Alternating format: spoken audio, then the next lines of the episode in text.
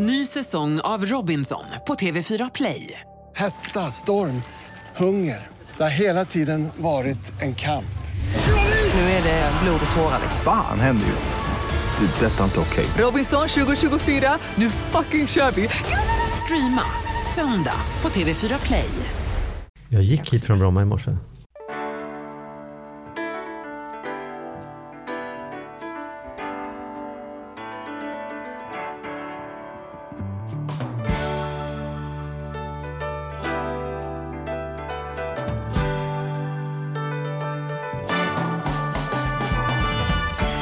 Hej och välkomna till Ekonomi på riktigt med Charlie och Mattias. Välkommen Charlie. Tack så mycket Mattias. Nu ska du, Du- säga någonting snällt om våran sponsor och så. Ja, vi ska säga att eh, Compricer är ju en fantastisk jämförelsesajt Mm. som jag börjar använda mer och mer. Jag säger det varje gång, men det är fascinerande att jämföra priser faktiskt. ja men varför, varför betala mer när man kan betala mindre? Ja, Det är ju så. Alla tjatar om att man har för lite tid. Eh, och sen skulle man enkelt kunna spara ihop både en och två och tre arbetstimmar i veckan genom att jämföra lite elavtal, jämföra lite försäkringar, jämföra lite bilar. och jag har förlitat, mig på, eller förlitat mig på mina kontakter tidigare och tänkt så här, om jag känner alltid någon på försäkringsbolaget eller jag känner Mm. Ja. någon på teleoperatören, men Ja. det gör jag ju inte. Det är min bank känner jag. Ja. Ja, du har den där gammalgubbigheten som att liksom så här Kröger Andersson känner jag så det är dit går vi. Liksom. Ja, ja, ja. Ja. ja, Eh, du, eh, vi har en spännande gäst idag. Mm, det har vi. Ja. Allt annat än gammal gubb Kröger Andersson gäst kan Ja, man det kan säga. man lugnt säga, Ja. eller? Ja. För det, det kan man väl, men vi får fråga gästen. Välkommen in Sandra Bourbon.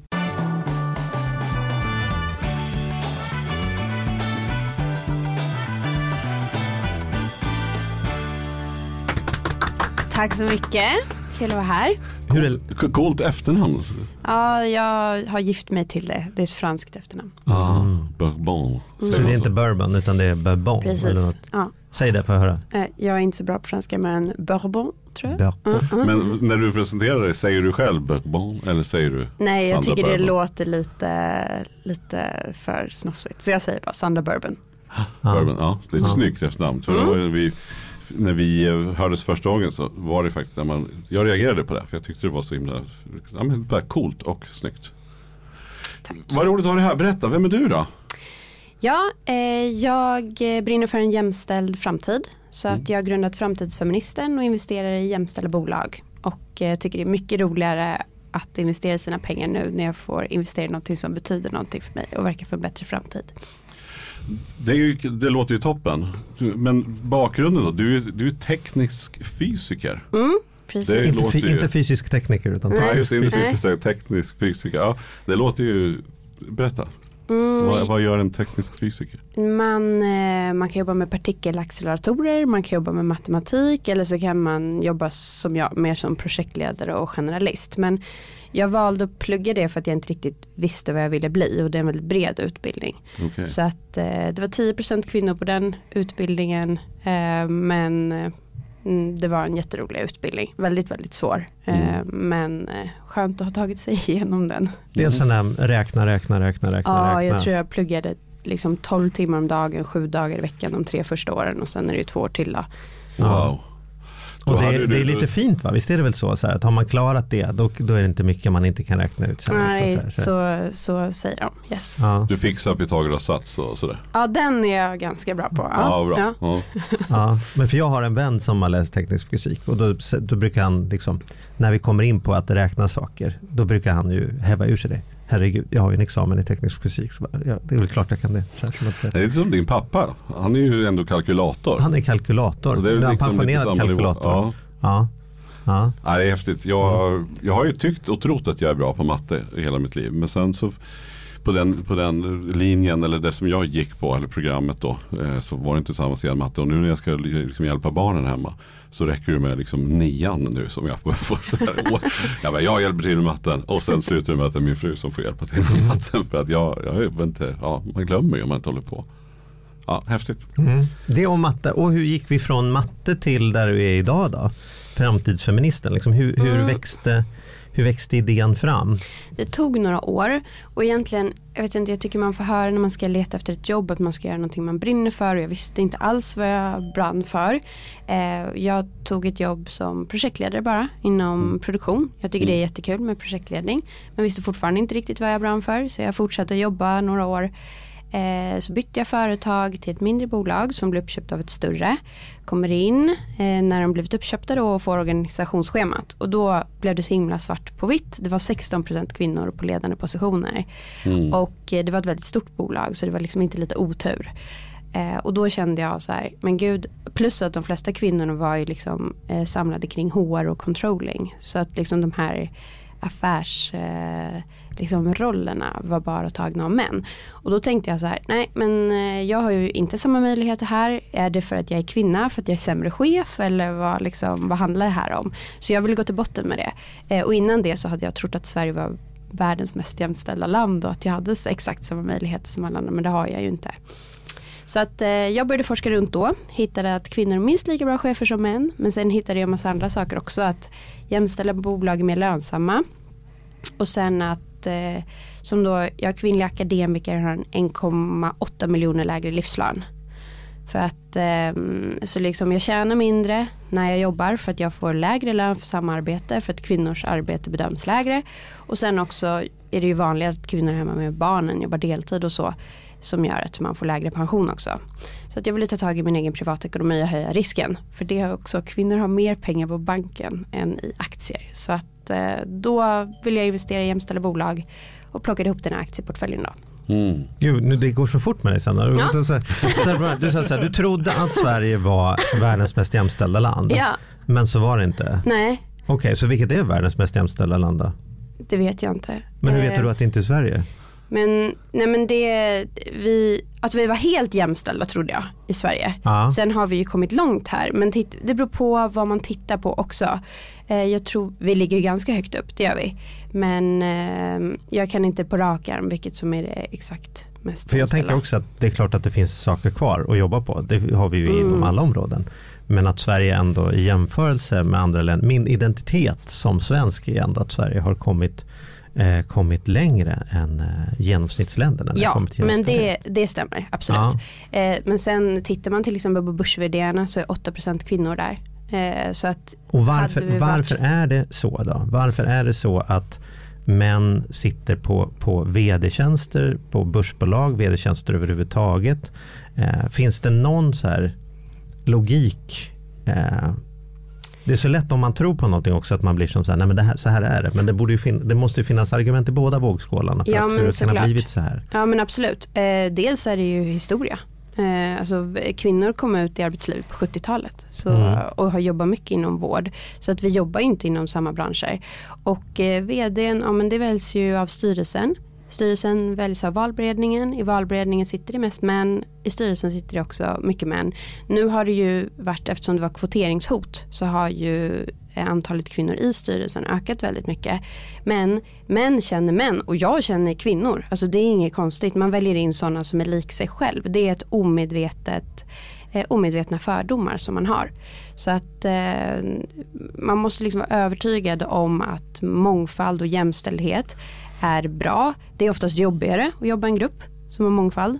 Ehm, för att man tycker inte exakt likadant. Men då kommer man till bättre beslut också även fast det tar lite längre tid. Så du, tänk, du säger så här, du tror inte att det är så här, det är något rum där onda män sitter och bestämmer så här kan vi behålla makten utan det är mer som att när jag ska sluta och så får jag jobb och hitta min ersättare då tittar jag så här, av vilka känner jag som skulle passa för det här och de jag då känner är Kalle, Pelle och Johan. Det var inte Francesca och Juan och liksom. Precis, så, så jobbar jag mycket efter att det är i alla fall. För att eh, visst finns det säkert några som sitter och är elaka i ett rum men det är inte så många. Och jag tror inte liksom, vi kan påverka så mycket så.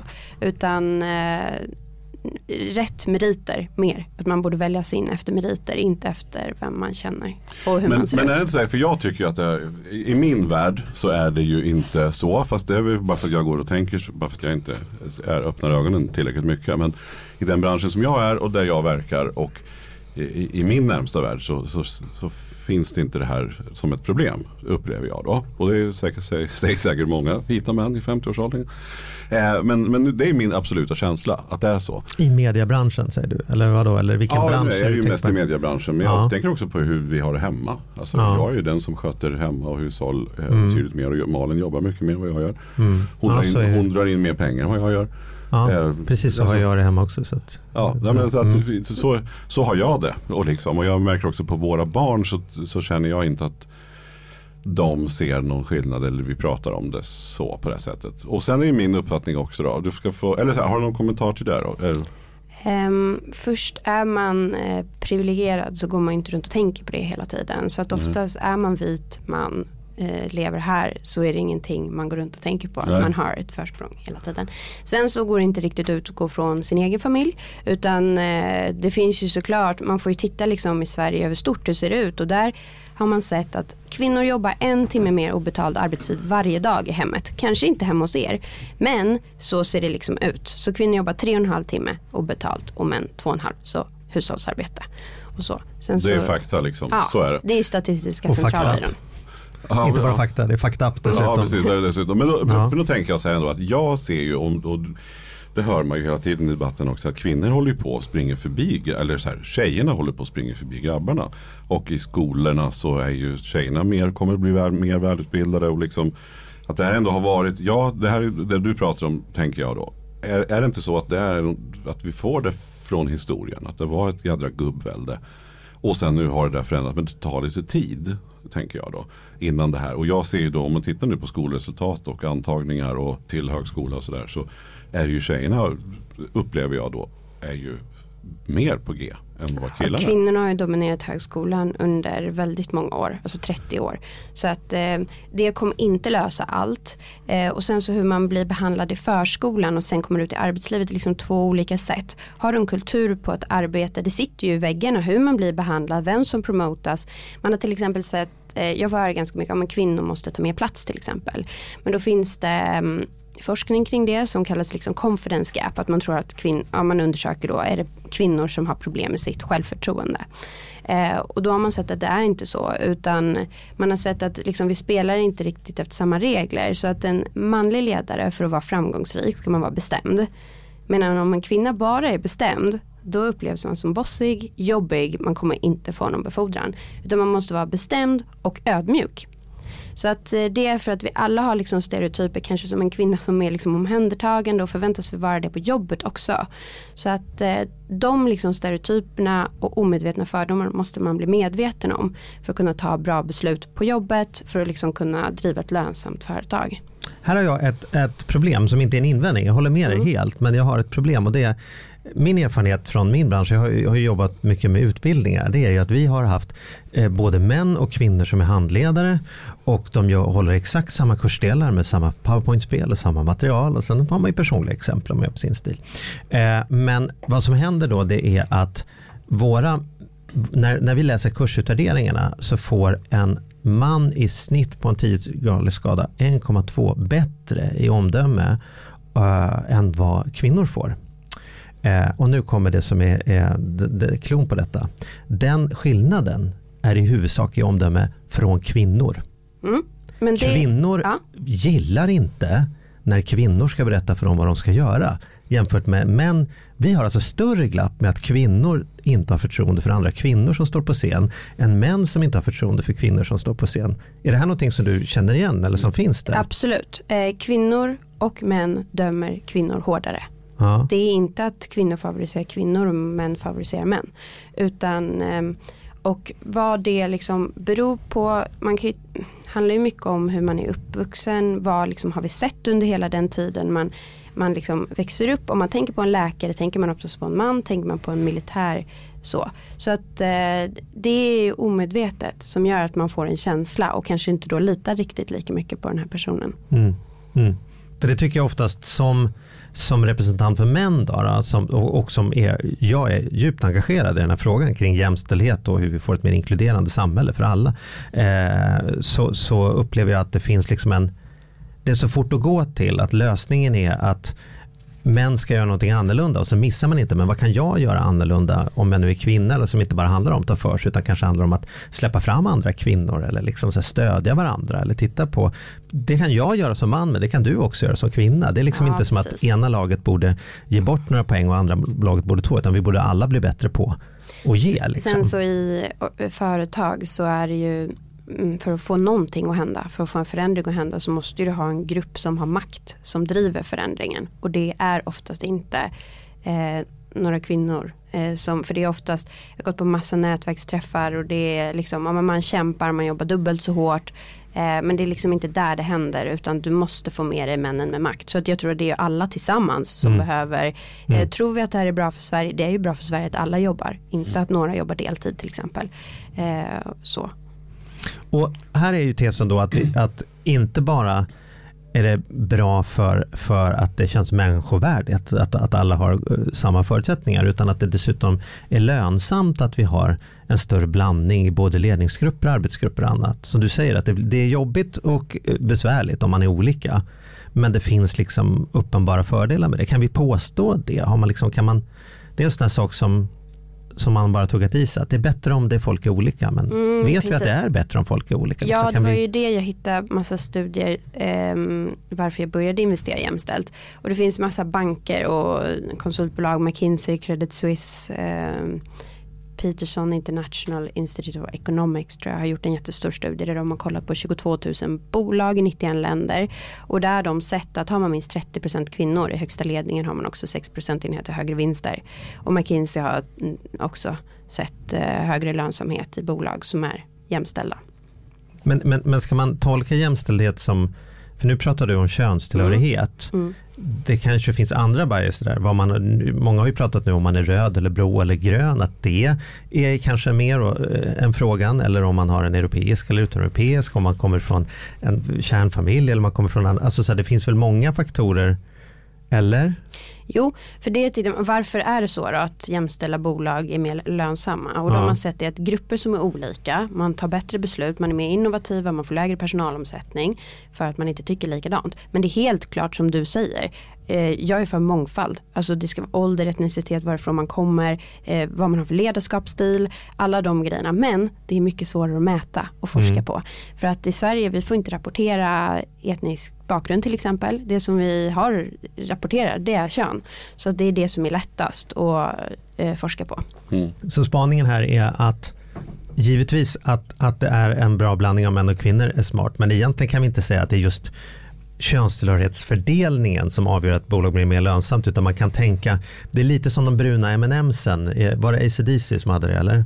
Mm. Kommer du ihåg det? Ja, just det. Eh, De hade i alla fall på sin rider listan över vad de ska ha i logen så tror jag att det var, nu kan jag komma ihåg gissa dem fel, men att det var en skål med M&M's där alla de bruna är bortplockade.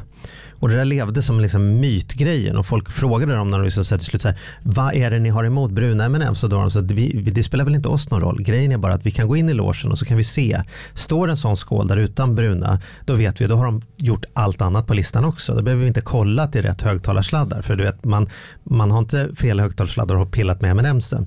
Så på sätt och vis kanske man kan säga att det är så också, om det är jämställt i styrelsen, då kan man tro att då har man säkert gjort sin läxa i hållbarhetsfrågor eller i affärsidé eller andra saker också. Att det är en led, kan liksom lika mycket funka som en ledtråd för, har bolaget gjort sin läxa på andra ställen? Eller? Eh, där får man ju gå tillbaka till sig själv. Alltså den forskningen som finns det är att man tittar på siffror och man tittar på lönsamhet. Så Mm. korrelerar det? Ja det gör det. Sen vilket kom först? Jämställdhet, lönsamhet, det Mm. vet man inte. Mm. Men för mig räcker det att jämställa bolag är mer lönsamma, alltså är de en bättre investering. Mm. Eh, så. Mm. Men fin, finns det områden där, där det är skillnad på, på män och kvinnor? Mm, Alltså kan det vara så att kvinnor är bättre på vissa saker eller att män är bättre på vissa saker? Eller är det bara Man har sett att i ledarskapsstil så skiljer det sig. Sen så vet vi ju inte liksom Handlar det om vårt DNA? Det, det vet man inte. Utan just det här som att min ledarskapsstil, jag behöver vara bestämd och ödmjuk för att få med mig folk runt omkring. Då anpassar jag ju mig till det. Eh, så att man har sett i ledarskapsstil, när man har kollat på psykolog, eh, psykologer och beteendevetare har liksom, ja, vad är bra ledarskapsbeteenden? Har man sett att kvinnor eh, använder dem? Positiva ledarskapsbeteenden mer än vad män gör. Och det kan vara till exempel eh, vara bra förebild, få med sig folk, eh, liksom mer kollektivt beslutsfattande. Medan män använder två av de här positiva ledarskapsbeteendena mer än vad kvinnor gör. Det är kontroll och korrigering. Och så är det en till också. Så att vi, har ju, vi kan ju lära oss av varandra, absolut. Eh, och tittar man i Alltså det skiljer ju mer i gruppen kvinnor, alltså mellan kvinnor eh, och sen mellan män än vad det är mellan gruppen liksom kvinnor och män. Om man kollar på hur vår hjärna är uppbyggd. Mm. Om man ser det lite som en mosaik. Men man har vissa delar som man kan, okej okay, det här är mer kvinnligt och det andra är mer manligt. Men ska man ta hänsyn till det här då eller ska man inte göra det? Alltså om vi nu är, alltså är, är det något område där, där det är okej okay att man är olika? Alltså att ja men det här är okej, okay. vi är kvinnor, de är bättre på det här. Eller här är män, de är bättre på det här. Får det vara så? Eller, eller är det liksom Ja, för, förstår du frågan? Alltså jag är ju mer för en framtid där man ska få bli det man vill. Där man själv får leva sin dröm. Om jag är kvinna och vill jobba med stora maskiner ska jag få göra det. Om jag är man och vill plugga till sjuksköterska så ska jag få göra det. Mm. Och liksom inte bli bedömd av samhället. Eh, så att eh, jag tycker bara alla ska få vara sig själva. Och sen är ju inte jag för eh, någon slags framtid där man inte ens ser om vi är kvinnor och män. Det är inte det. Eh, vi är ju vi är inte skapta likadant. Mm. När, det gäller, när det gäller de här bolagen då så, så tyder då statistiken på att det faktiskt är mer lönsamt att liksom hålla sig till listan över jämställda bolag. Är det här en svenskt fenomen eller kan man se detta liksom Nej det är globalt. Då bland annat den här 22 000 bolag i 91 länder. Det är en global studie. McKinsey har också kollat globalt. Kollar man i Sverige, bara på Stockholmsbörsen så kan man inte riktigt forska där för att det är för litet urval mm. om man tänker statistik. Eh, plus att eh, Eh, man måste också väga in bransch. Eh, nu har vi väldigt många bolag på Stockholmsbörsen som har mycket kvinnor i högsta ledningen. Det är ju retail, alltså Hennes Mauritz och, och, så vidare. Och hela den branschen har ju gått väldigt dåligt senast med liksom digitalisering och e-handel och så. Så att eh, man får tänka lite när man sitter och jämför bolag. Så med varandra. Så, så man kan inte säga att vi hade en statistiker här som har något Nobelpris i ekonomi så hade han sagt att det där verkar vara så, men man kan inte säga att det är statistiskt säkerställt. Till. På Stockholmsbörsen kan du inte forska bara på, Nej. för då har du 50, 50 bolag ungefär av 300. Alltså mm. så ska du gå, liksom, dra slutsatser från det. Då slår branschen så hårt. Men, vad, men vad, är, vad är din slutsats då som har varit engagerad i frågan? Hur mycket mer om jag skulle gå från att bara ha en ren indexfond rakt av och så säga så här, nu, nu vill jag göra samma sak men jag vill ha en, en eh, jämställd indexfond. Det vill säga mm. jag vill köpa på index av bara eh, bolag som är på jämställdlistan här. Liksom. Hur mycket bättre avkastning kan jag räkna med? Det var en väldigt konkret fråga va? Ja men precis. Eh, och eh, det finns faktiskt inte riktigt något svar på det. Utan det man har sett, man ser att bolagen presterar bättre över tid. Alltså siffermässigt, lönsamhet. Eh, man har sett att eh, aktiekurserna för bolag som är mer jämställda har lägre volatilitet. Alltså det sving, svänger mindre. Men man kan inte säga de kommer gå upp 5% mer. Utan det beror ju på liksom vilka bolag du plockar och hur många du har i din portfölj. Alltså det, det vägs ju in i hela liksom portföljteorin. Eh, bara en, en tanke som jag haft. Eh, min fru har drivit en bokföringsbyrå ungefär 20 år. Eh, och där har, där har vi testat att anställa män. Eller vi, från början har det varit så här, vilken söker vi? Ja, vi söker en redovisningskonsult som har de här åren, liksom erfarenheten och sådär. Och de män som har varit och jobbat, det har inte funkat så särskilt länge. Så att det har ju blivit så när vi har då sista året gått till en rekryteringsbyrå och se vad kan ni plocka fram för några, vi måste ha folk, hur ska vi göra? Och det de kommer med är ju då också eh, kvinnor och de män. Alltså det, det har varit så tydligt, det funkar inte i våran enklare analys på ett sånt litet bolag. Eh, utan där så, så känner vi att kvinnor är bättre på det här. Det måste vara så. Eller vår lilla teori. Och du har inte så mycket statistiskt underbyggt på det. Det är bara en känsla. Men vad då funkar det inte? Gör de fel menar du? Eller Nej, men de, stand, de har inte förmågan att hålla. Ja men har inte samma förmåga upplevde vi då. Att, att bara ja, men, så här, hålla så många bollar i luften samtidigt. Att eh, ha den här, ja, men de, jag vet, det är någonting som gör att de, de stannar ett år kanske. Eller ja, men så här, vill vidare. Eller eh, ja, jag vet, jag vet inte vad det är. Kanske hur, må sämre hur många anställda är det på bolaget? Det har varit i snitt tio anställda. Och så är det ni, tio kvinnor då? Ja, precis. Och så kommer det in en man. Ja. Eh, det man Eller det har varit inne två samtidigt tror jag. Ja men precis. Eh, för det man har sett i styrelser, de är ungefär så stora. Mm. Eh, och då har man sett att, att vara första kvinnan in i en styrelse, det är inte kul och det liksom händer inte speciellt mycket. Och du får ungefär svara, du får stå till svars för alla kvinnors åsikter i hela världen. Det är inte kul att vara den där första kvinnan in.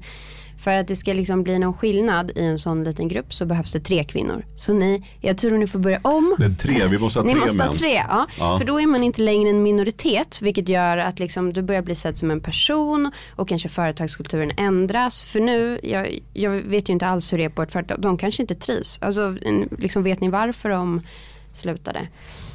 Nej, Det var mer en sån här, alltså Mm. det finns väl, jo men vi har inte gjort någon djupare analys av det för att det har, det har liksom kommit och gått och det har gett sig själv och det, Mm. ja, men det funkar liksom så. Men det var bara en sån här intressant att vi går och tänker det, att Mm. det, vi ska ha en kvinna liksom. Och jag, jag fattar ju det också och att det finns andra aspekter där. Men, men är du för då, för att komma tillbaka till styrelser, så här, du, du vill att det ska vara kvotering, det ska vara lika lika eh, i styrelser och bolag. Mm, alltså kvoteringsdiskussionen är ju liksom, den finns ju egentligen inte längre för det ligger inget kvoteringshot längre och när den var, jag har liksom inte bestämt mig faktiskt riktigt om jag är för. Jag är för att den personen med rätt, rätt meriter ska få jobbet. Sen om man, det finns ju olika typer av kvotering också. Att du liksom har en rekryteringsprocess och så har du två kvar i slutändan som är exakt lika bra och då så väljer du in den minoriteten till exempel.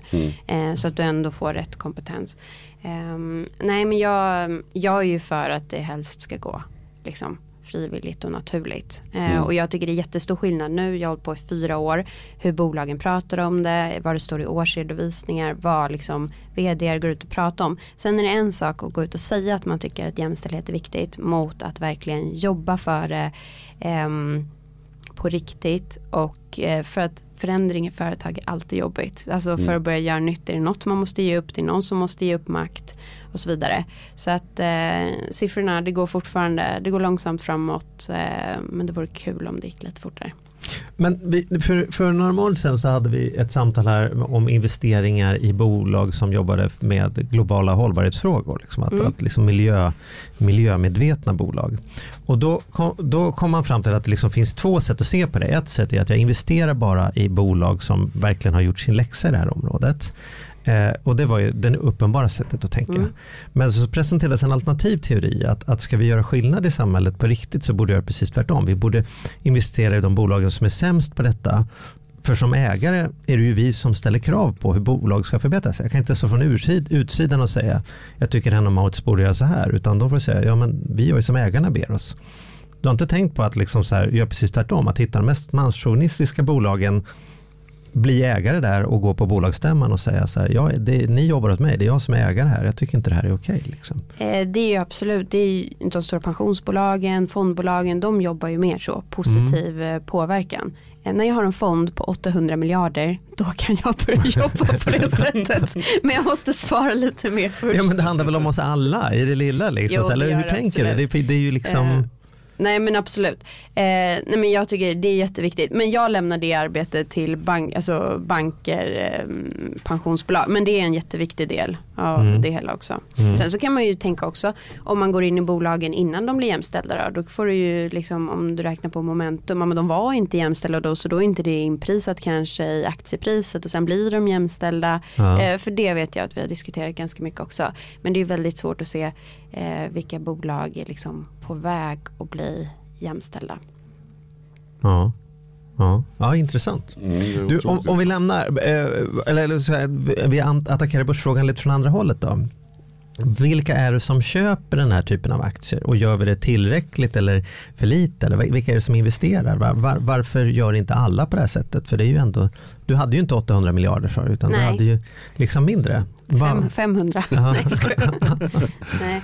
Ehm, nej men det blir ju mer, för, för fyra år sedan hade ju knappt någon hört talas om det här. Nu har det faktiskt kommit fonder eh, som man kan investera i som använder jämställdhetskriterier också. Och eh, jag, eh, storbankerna börjar tycka att det här är viktigt också och eh, få in jämställdhetsaspekten i sin hållbarhetsanalys. Så att, eh, men det är lite svårt att få tag i data. Så jag har startat ett nytt bolag också eftersom jag ändå är teknisk fysiker tillsammans med två andra.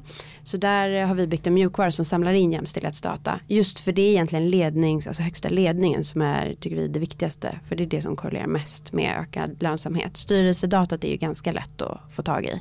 Så att vi håller på att bygga upp en global databas där så att bankerna liksom, man ska inte kunna skylla på att man inte hittar data utan eh, det ska vara liksom realtid uppdaterat och för väldigt många bolag. För just nu så är det någon som sitter och samlar in det där manuellt och så ni vet, ja, så händer det någon gång om året och det händer jättemycket i bolagen Mm. under ett år.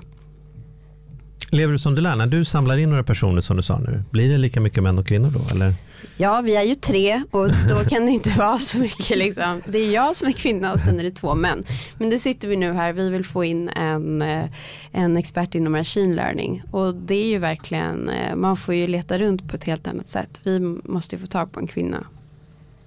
Varför måste ni få tag på en kvinna? Du sa ju själv att du ska ta Ja, den som är men- mest kvalificerad. För... Precis, men det är lätt så här, om man bara frågar runt lite då är det någon som tänker på någon. Eh, och då är det en man man får. Eh, så såklart vi måste ta den bästa. Men vi kan inte bara ta den första bästa. Utan eh, måste fråga runt mer och i liksom andra kanaler och så. Vi var inne lite på det här hur kvinnor och män sparar olika. Mm. För här finns det ju uppenbarligen inte genetiskt betingade utan antagligen inlärda beteende. Men vad är liksom om grunddragen i skillnaden mellan en, en man och en kvinnas ekonomi? Då? Om vi kan till och med dra det så långt. Liksom. Mm, mm. Finns det ett kvinnligt sätt att tänka ekonomi och ett manligt sätt att tänka ekonomi? Eh, ja, eh, för det första, vi har ungefär lika hög lön till vi är 30 ungefär. Eh, sen så drar männen iväg. Så att männen har ju mer pengar. Och tittar man på hur aktiekapitalet är eh, liksom fördelat så är det ju, det ägs mest aktier av män mellan 50 till 65 år. Eh, men det har ju också med liksom historien att göra. Mhm. Så. Eh, och eh, sen så kan man se att kvinnor har mer pengar på banken, mer i räntefonder, mer i fonder. Män har för varje hundralapp man sparar så sätter de 29 kronor i aktier och kvinnor 17.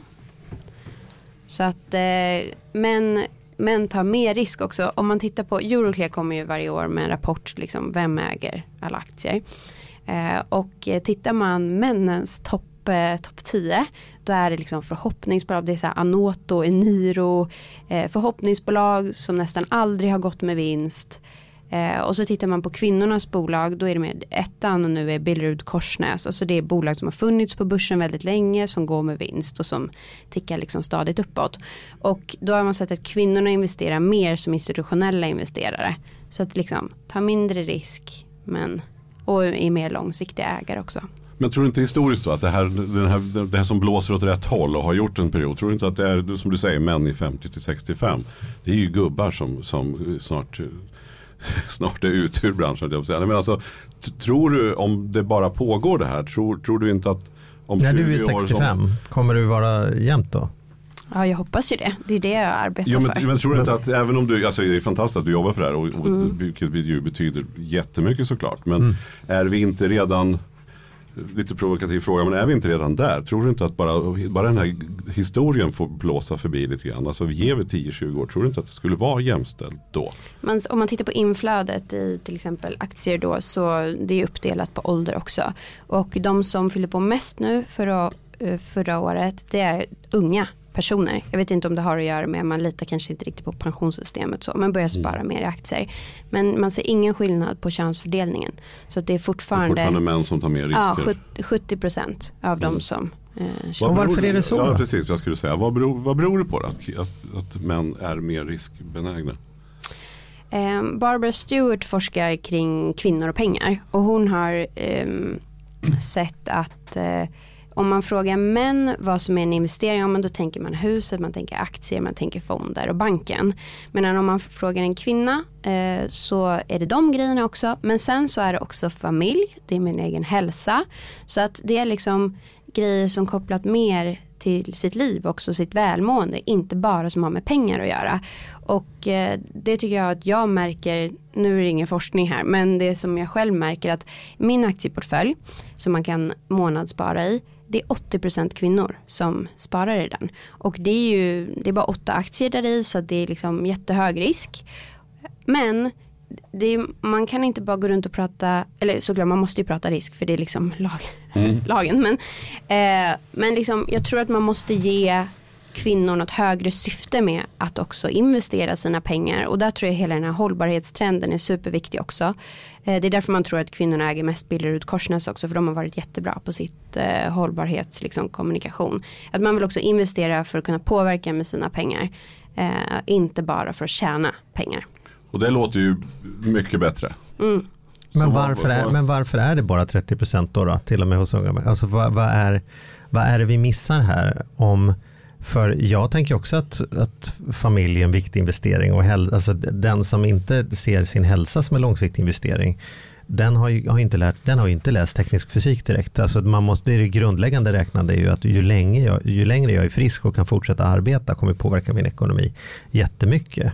Och om jag är sjuk är ju väldigt, väldigt dyrt och det kommer inte bli mm. billigare mm. i framtiden.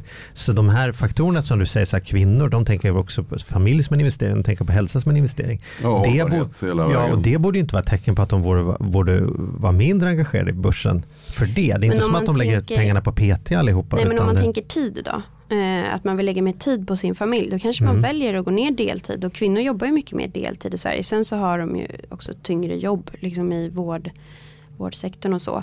Men genom att gå ner i arbetstid då har du ju mindre pengar som du kan investera. Och tittar man liksom vilka men hur är det procentuellt i relation till lön då? Kan man säga att, att, att den här skillnaden på, på att 70% kommer från män när det är unga och 30% från kvinnor. Det går ju inte att avspegla i, i att det skulle vara så att män har 70% av lönen och kvinnor har 30% av lönen. Så det finns ju någon annan faktor där.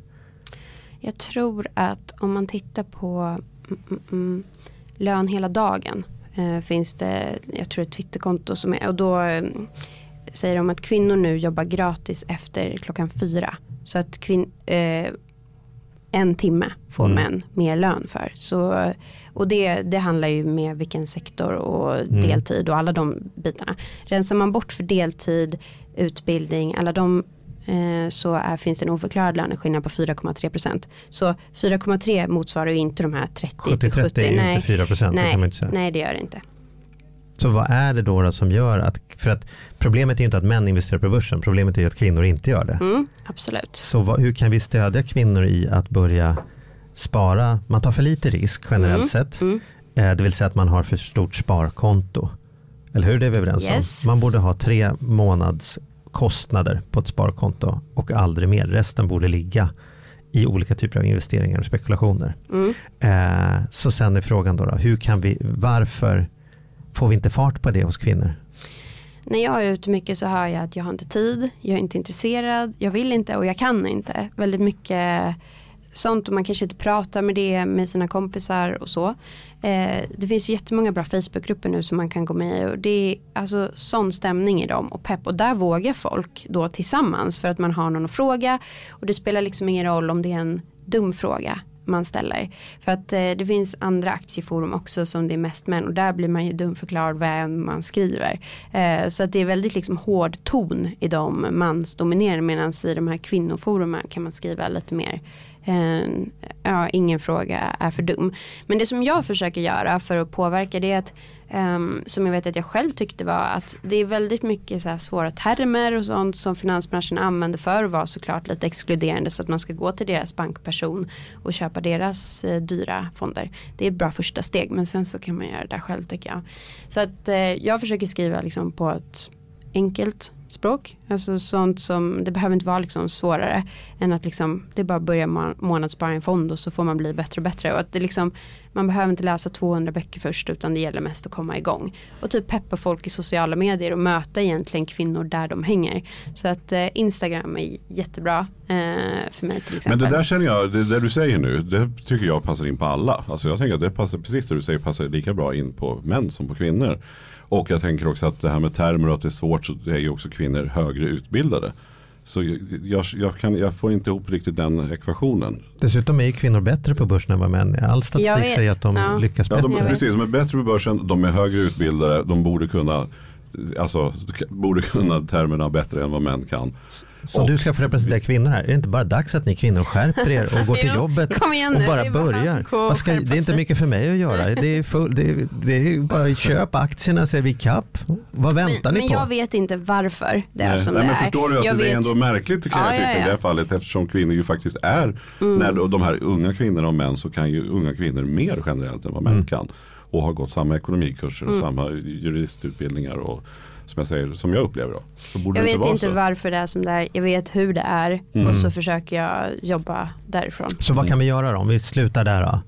Ja, men Peptalket, er- vad kan vi göra? Ja men er podd är väl superbra. Alltså hålla det på en liksom peppig nivå, använda liksom ett lagom språk och få folk att liksom vilja ta tag. Och jag tror också så här, varför ska man ta tag i det då? Eh, så kanske det ja, men mer om hållbarhet och liksom social, eh, man pratar ju om eh, att man kan liksom göra mycket påverkan med sina pengar, kanske mer börja prata från det perspektivet istället för går man till en bank så kommer det om hur mycket avkastning vill du ha, hur mycket risk vill du ta. Eh, så att mer liksom prata utifrån påverkan, att man kan faktiskt påverka med sina pengar.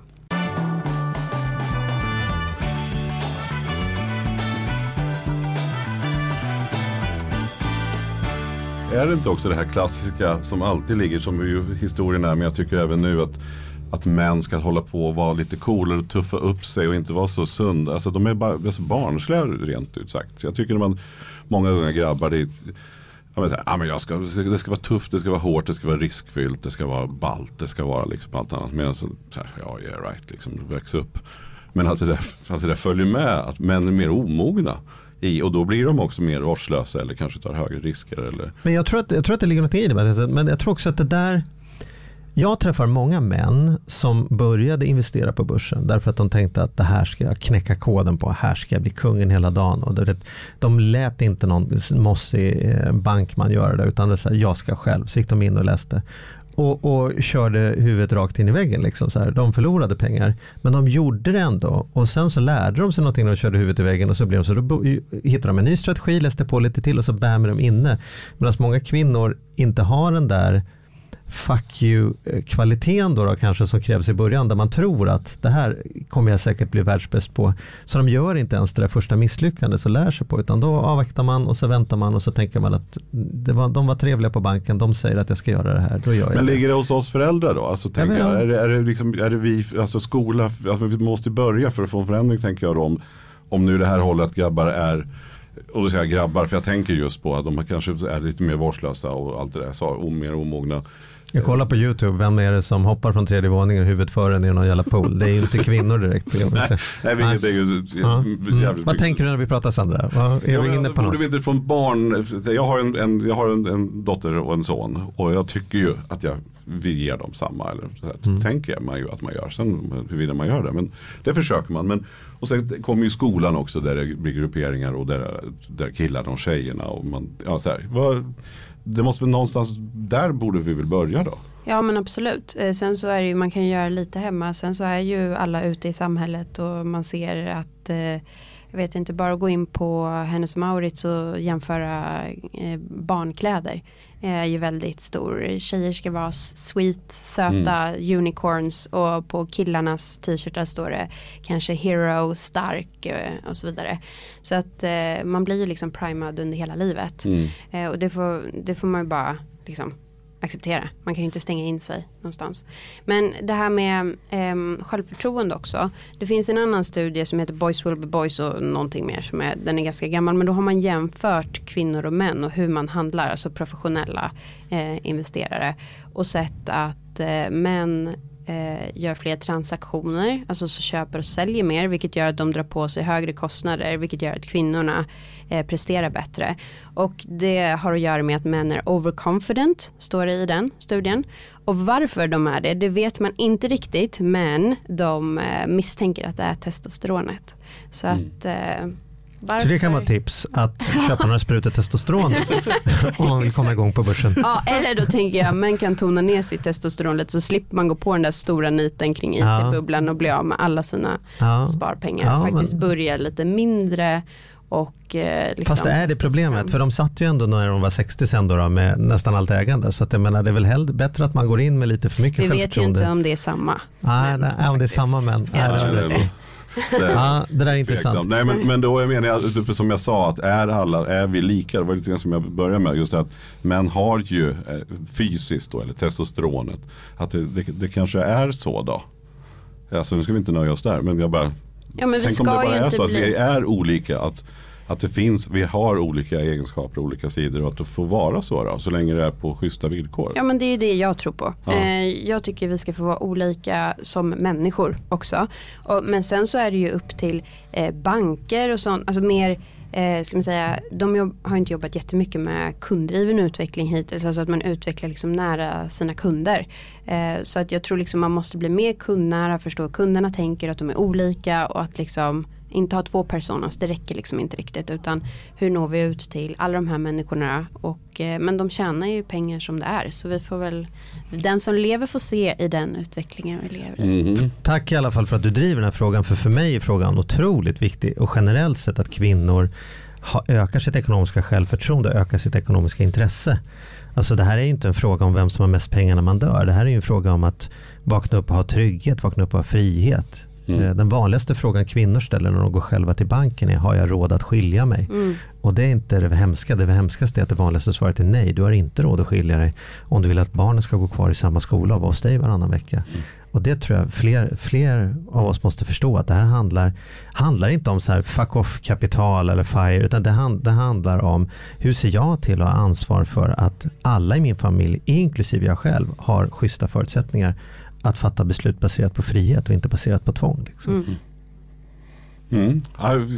Så intressant. Ja, tack så mycket för att du kom Jag hit. drar igång med så här, så nu verkar, så jag börjar, Ja. ja. Varför beror det här varför resten? Man börjar Ja. fördjupa sig i det. Det Mm. måste vara intressant att ha forskat till det här och börja liksom, grotta och skrapa lite. Ja men det är jättekul för det är ju, jag sitter och tänker som ni har varit inne på lite varför är det så här? Jag tänker på det varje dag. Mm. Eh, så att, eh, mm. Jo och just det att man ser ju ändå bilden tycker jag då från skolor och sådär. Att tjejer är så mycket skillnad när jag gick plugget. Att det har hänt så mycket som man tycker är så bra och sen så kanske man nöjde sig med och tänker så. Men det behövs mer kan man konstatera.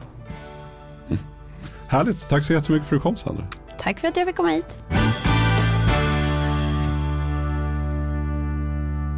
Veckans snabba med Compriser blir eh, om hemförsäkring, eller hur Kristina? Precis. Berätta.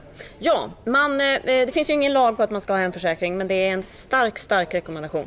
För att det är liksom ett försäkringspaket som försäkrar både dina saker, men det försäkrar också dig på resa. Eh, och det, är liksom, det, det är viktigt att ha, det kan bli väldigt struligt om du inte har en hemförsäkring. Och då är det väl också viktigt att liksom ta reda på när man tecknar den här vad som ingår till exempel resförsäkring. För ibland har du den när du betalar med ditt kort och sådär. Så det är väl det viktigaste att man försöker grotta ner och ta reda på så mycket som möjligt om sin hemförsäkring. Precis, och har man inte liksom bytt eller, eller tagit den här på länge så kanske den inte täcker det, de grejerna du har hemma. Du kanske har skaffat en dyr klocka eller någonting som den inte täcker. Så, här. så försök läsa på lite, det är viktigt att läsa på villkoren här faktiskt. Är du sån här som går omkring och fotar allt i hemmet då så att det ska finnas till hem? Om det händer någonting så kan man se så här, här är var mina bestick. Nej, vi flyttade utomlands faktiskt. Då fotade jag allting och då upptäckte jag 28 koftor till exempel. Det var väldigt Mhm. intressant. Eh, Men jag fotar inte alla dem. Men, eh, men nej, det gör jag inte och det behöver man inte göra. Det, det räcker att man, att man alltså, de, de vet ungefär vad ett hushåll har. Men har man något väldigt dyrt kan det absolut vara bra att fota. Skiljer det mycket från hemförsäkring till hemförsäkring? Liksom villkorsmässigt och prismässigt? Är det Det, det, det är ganska likt faktiskt, men det skiljer lite hur dyra saker eh, en försäkring täcker till exempel. Så har du mycket dyra saker så kan du behöva ha en lite större försäkring. Så det skiljer lite grann, så det är viktigt att titta på det. Och priset skiljer också lite grann. Eh, Så det går absolut att spara pengar genom att jämföra. Kan man pruta eller är det listpris? Kan man ringa upp och säga så här, du ge mig ditt bästa bästa pris på hunden här? Alltså allt är ju prutbart om du är tillräckligt duktig, men det är svårt. Det är listpris. Men du kan säkert eh, liksom säga att jag tänker byta eh, försäkringsbolag om du inte ger mig ett bra pris. Mer då? Ja, eh, det gäller att se över vilka, vilka försäkringen täcker. Ofta är det de som bor i bostaden så, så täcker hemförsäkringen. Men en del försäkringsbolag kräver att du, att du skriver in personerna som bor där på listan. Eh, och särkullsbarn till exempel, eller förlåt, barn som bor eh, hos sin mamma och pappa som är skilda till exempel. Eh, då gäller försäkringen, eh, även försäkringen då som är taget där barnet bor, gäller även när barnet bor hos sin andra partner. exempel. Mhm. Detsamma gäller med husdjur som är varannan vecka husdjur. Men det ser man att det är mycket, återigen, villkoren. Titta igenom så du vet vad du har för skydd. Precis, det är viktigt. Och det är lite också, man måste tänka på att en hemförsäkring, bor man i villa så, gäll, så räcker inte hemförsäkringen, då måste man ha villaförsäkring. För den ska ju liksom ta hand om hela skalet också. Bor man i en hyresrätt till exempel så är en hemförsäkring okej. Bor man i en bostadsrätt så måste man ha bostadsrättsförsäkring. Så se till att du har rätt försäkring beroende på din bostad. Men även om man är liksom ung och flyttar hemifrån och jag har bara liksom en, en trasig fut och, och två flyttkartonger. Ska det vara någon poäng att hemförsäkring Ja, då? verkligen. För minsta lilla resa eller, eller något går sönder. Det är viktigt att se över drulle också. Det ingår inte i alla försäkringar. Det är allrisk, det vill säga tappar du din mobiltelefon i havet så kan du liksom få ut det på försäkringen. Så det är ganska bra att ha en drulleförsäkring. Eller om du blir rånad på stan till exempel. Så Eller om diskmaskinen läcker ner vatten till grannen på våningen under. Den är jobbig. liksom. Den är jobbig. Ja. Viktigt att ha försäkring. Okej, men då får jag tugga i mig och ha en försäkring helt Mm. enkelt. Skaffa en.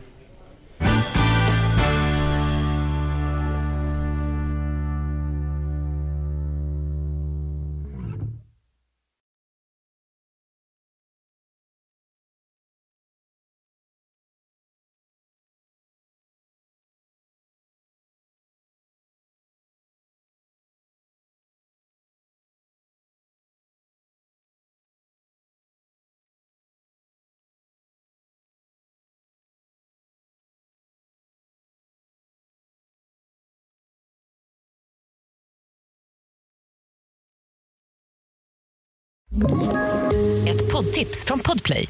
I podden Något Kaiko garanterar östgötarna Brutti och jag, Davva, dig en stor dos skratt. Där följer jag pladask för köttätandet igen. Man är lite som en jävla vampyr. Man har fått lite blodsmak och då måste man ha mer. Udda spaningar, fängslande anekdoter och en och annan arg rant. Jag måste ha mitt kaffe på morgonen för annars är jag ingen trevlig människa. Då är du ingen trevlig människa, punkt. Något Kaiko, hör du på Podplay. Därför arkadeinerna.